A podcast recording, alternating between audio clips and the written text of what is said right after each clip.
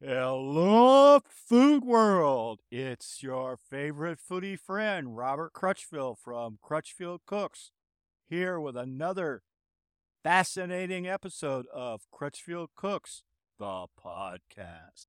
Uh, this time around, uh, we're talking to one of our country best chefs, Joe Gatto, the host of From Scratch and the upcoming show, This is Not a Cooking Show.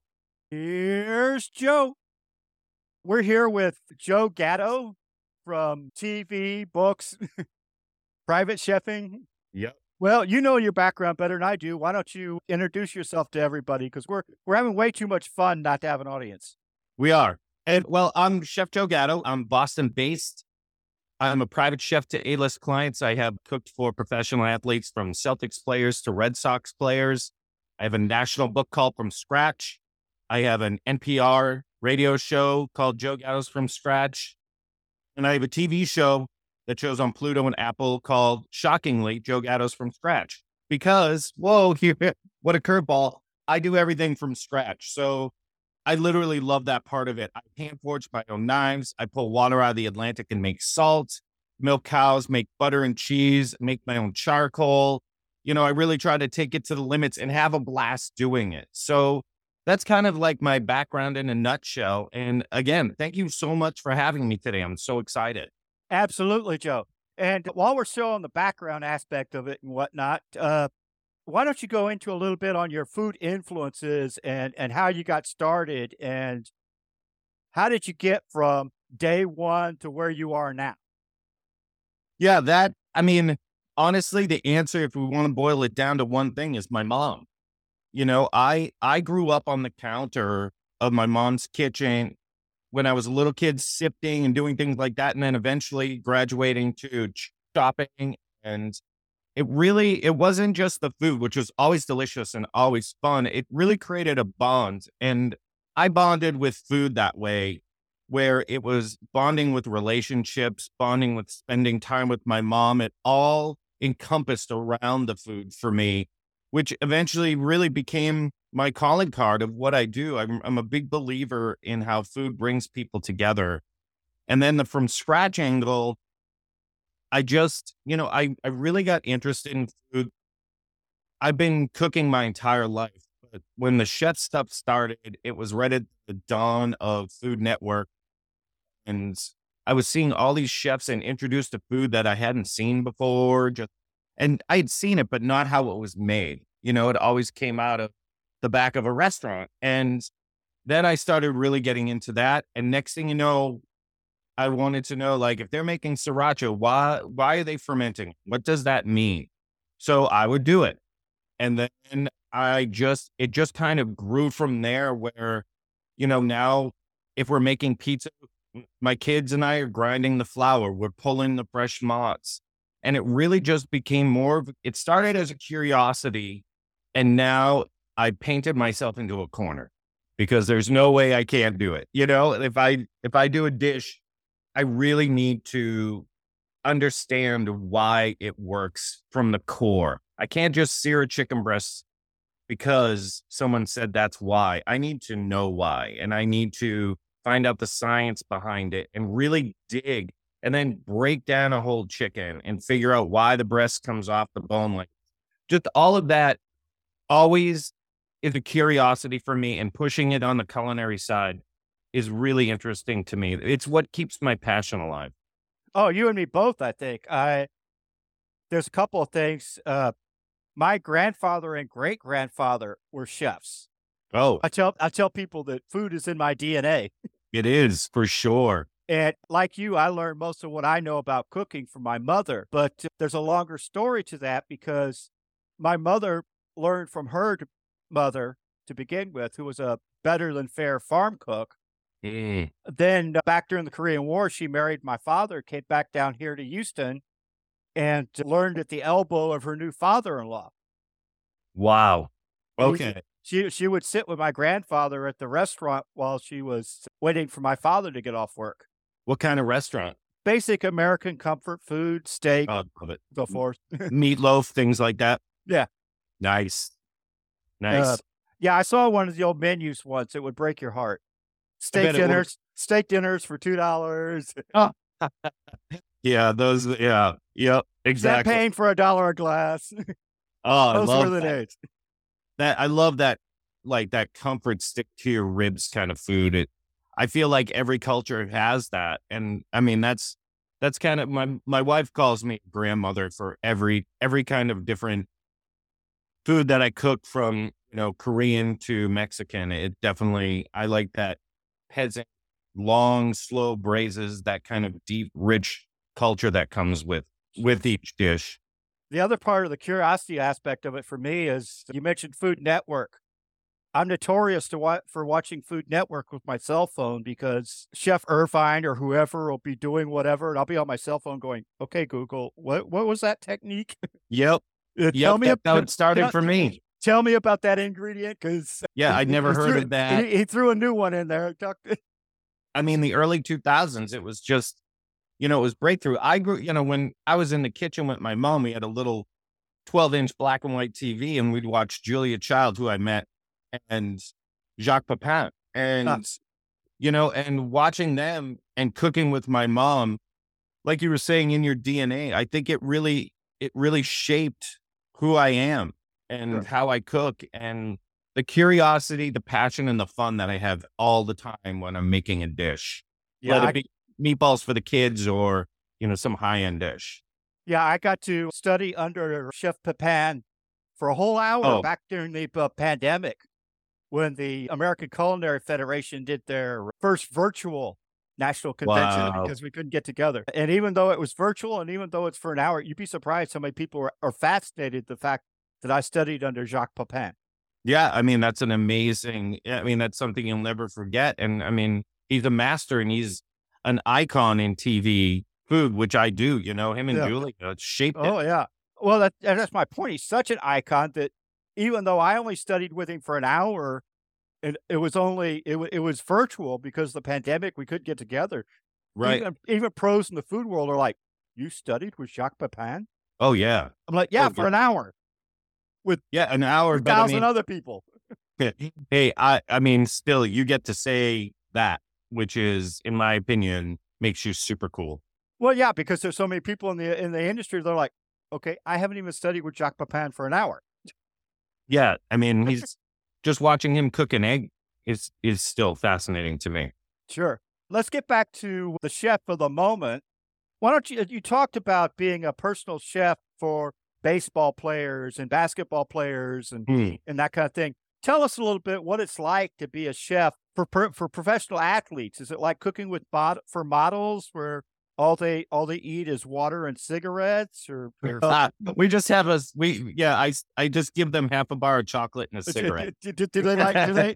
Is it, is it all? It's all skinless chicken breast, or, or I mean, do Athletes are pro- they're they cut- protein heavy. do they cut loose like the rest of us once in a while and have a treat? Um, well, just like the rest of us, some more than others. Hmm. You know, and depending on who you're cooking for and and the sport they play, you know, but mostly athletes, I find always extremely nice. I mean, I'm always they're always fantastic and like cooking for Celtics players. You know, I was lucky enough where, you know, I have a 13 year old son, and you know they would give us tickets and, you know, give him swag and would go to games and things like that, which he loved. So it was that's a great thing. But mostly with athletes, you're going to find lean proteins and vegetables.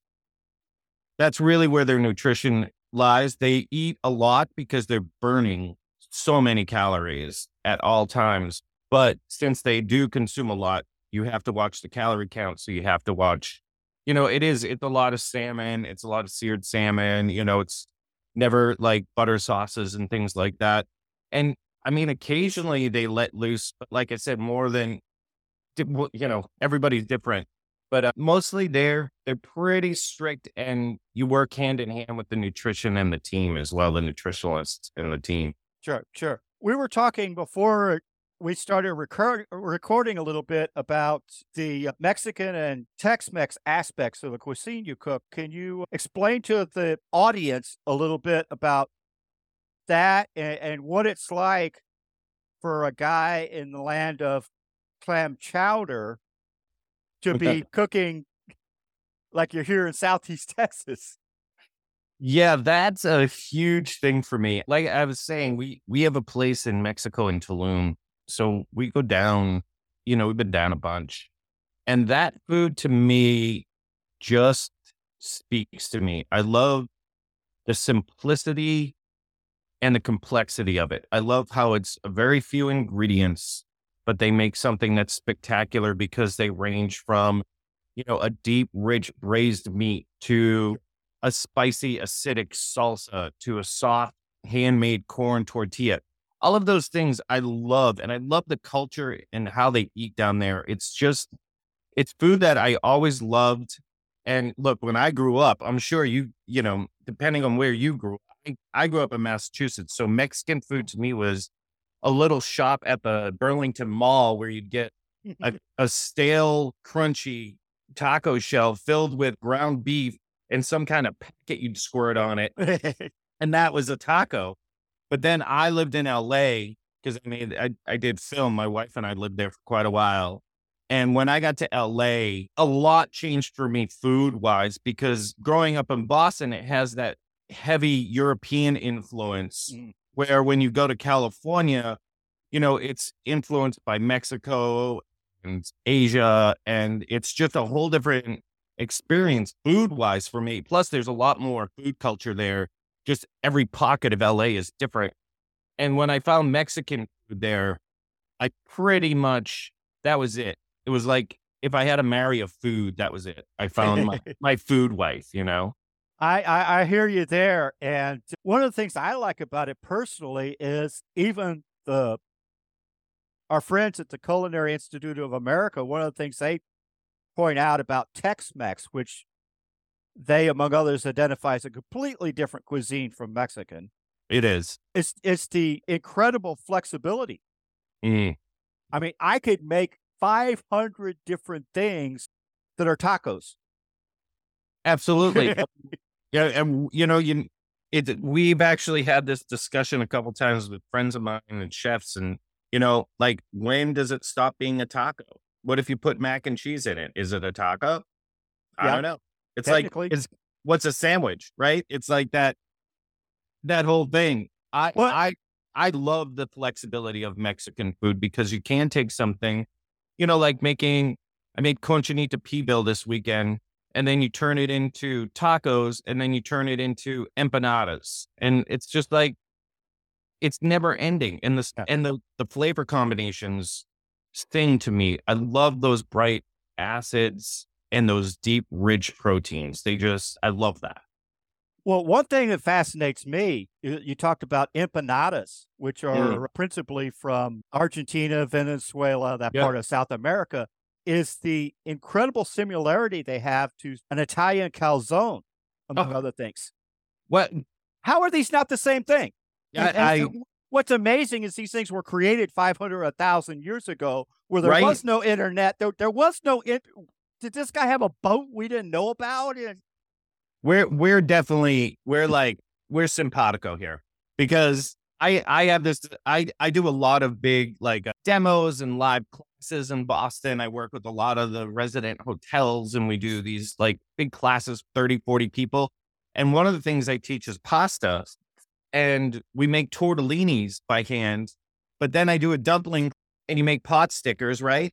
And then pierogies and then empanada. Like all of these things came to fruition and they're they're all so similar and they're all like huge pieces of each culture's food. Like empanadas, huge. Dumplings, huge.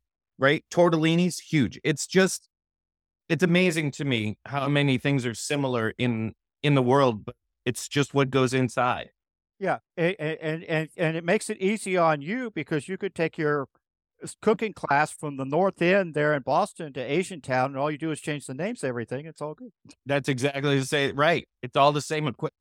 It it's so fun, and it does, and that's another great aspect for me from the from scratch thing is the deeper you go, the more you learn. You know, when you're making all the pot sticker dough, and then you're making the pasta dough, and you're making pierogi dough, you just start to learn that there's there's very little difference. It's just nuance. It's hot water or cold water. It's a little less, least, little less yeast, a little more yeast. You know. Yeah, pasta dough is cooked. Uh, pizza dough is because pizza dough you're going to stick in a 400 degree oven, or exactly a thousand degree oven. Exactly. When we make, you know, the pasta dough, people are surprised it's just, you know, flour and eggs. It's it's really simple. It's just but the difference between that and store bought pasta is night and day. Sure.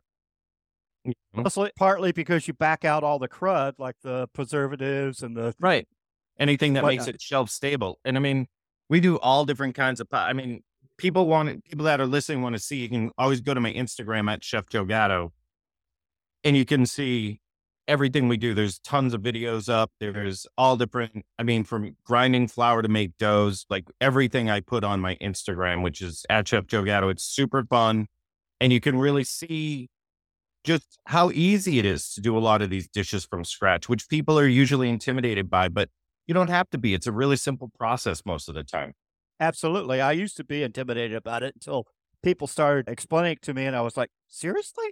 Right. Is that all you're talking about? Exactly. Even like even making bacon from scratch, right? It's just pork belly in a brine for 10 days and then you're smoking it. I mean, it's not yeah, it's not that hard. It seems like well, I can't do that, but when you break down the steps, it's really like most the bridge does most of the work, you know? Well, before we transition completely to the TV part of things, can you talk a little bit about you got all these different things going on. You got the personal chef thing, the books, the TV shows, the cooking classes. Any chef's world is excruciatingly busy. Mm-hmm. So, so, so, why do you put yourself through this, and how do you make it work? Well, for me, it's what I do, and it's who I am, and I absolutely love it. And being an entrepreneur with these multiple businesses, you know, I do control my time and I do control what I want to do when I want to do it. So I do make my kids lunches. I do see them when they get home from school.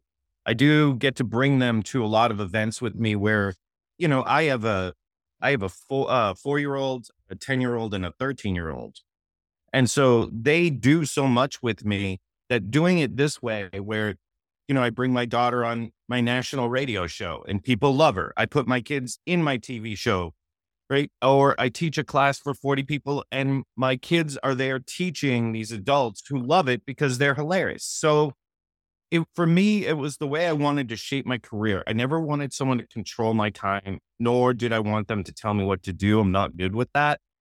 So I really found a niche teaching people, which the TV show is. It's just a version of teaching, and the book is teaching, and the classes are teaching.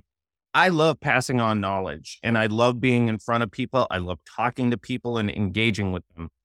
So that's where I found I had the most joy. And I'm a big believer in you take that joy and you wrap your career around that. What you love to do, you have to find a way to make it work. Yeah. Am I busy? Absolutely. I love it though. I love being busy. I love doing what I do because I do get to share it and I don't miss out on my kids growing up. And that was the most important thing for me that you have to like just like a dish, you know, just like any really good dish, what's the key? Balance. Same in life for me. It's all about balance. And I love working. I love I love what I do, but I love being with my family and being able to integrate those makes it even seem like I'm not busy. Absolutely let's get into the the TV part of it, which also relates to your your show on NPR. That's an interesting idea of cooking on the radio. Yeah, we uh, we stream it live, and you know people people have really taken to it because you really get to just hear about how to do it, and then you can tune you you know because it's WBUR, which is NPR radio, so it's really easy to access on YouTube. They just sure you just go in and it's right there. And they have it all streaming with multiple cameras.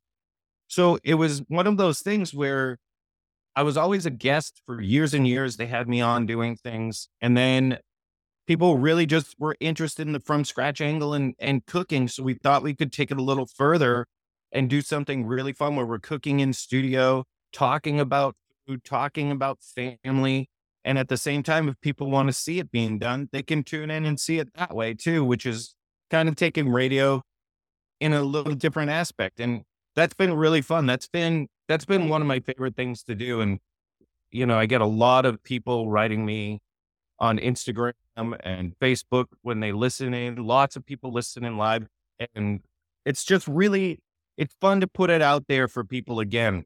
That from scratch is something you can do. Pulling fresh mozz on the air sounds like how could you even make that work? But when you listen in, you're like, oh wow, now I want to make mozzarella. Sure. Of course, two of your biggest things are your existing show from scratch mm-hmm. and your new show. This is not a cooking show. Yeah. Yeah. That's my first one from scratch. That went on to Pluto a year and a half, two years ago. It's just became very popular. People just loved it. Again, we're making everything from scratch. We're making charcoal, hand forging knives. And people really have seemed to kind of just enjoyed watching this process, which we weren't sure. We thought we'd be super nichey, but yeah, there's an audience that really wants to learn because the idea was, you know, if we're getting something to cook, we're going to the farm to get it. If we're making bread, we're going to grind the flour and wheat berries and just kind of take everything as far as we can. And for me, it was just an absolute blast. I met the most amazing people. I met all these artisans and farmers, and it was just I was milking cows, you know, that's, that's a good day for me. And then making cheese from that. So we just really pushed it. And that led to the new show, which I'm doing with comedian Bryan Callen. And it's called This Is Not a Cooking Show, which wraps around a celebrity's memory. So, you know, it could be any celebrity. And we're going to take a food memory of theirs and we're going to explore it. And then we're going to up the ante and kind of remake their food memory in a way that they've never had it, that kind of just takes it to the top and then share it with everybody that we can and just kind of show how powerful food memories are and that it's not just about the dish and eating it, it's about the moments that you share when that food memory is created. So we think that's a really interesting show and we're in talk with networks now. Sounds good. Can you go into a little more detail? I know with the new show, one of the things you do with these celebrities is you take them on a culinary adventure. Yeah. Yeah. So any like we take a celebrity who let's say loves the a sausage, you know, he had a sausage at Dodger Stadium when he was a kid, right? Just that was his memory with his dad. So we're going to go and take him on this adventure in LA to rebuild that memory, but we're going to up it. We're going to go to one of the oldest bread companies in Los Angeles and see how bread was made when they started the company back in the early 1900s. Then we're going to go to this gentleman who builds his own grills, the big, huge steel grills, steel drum grills. And we're going to build one of those with him.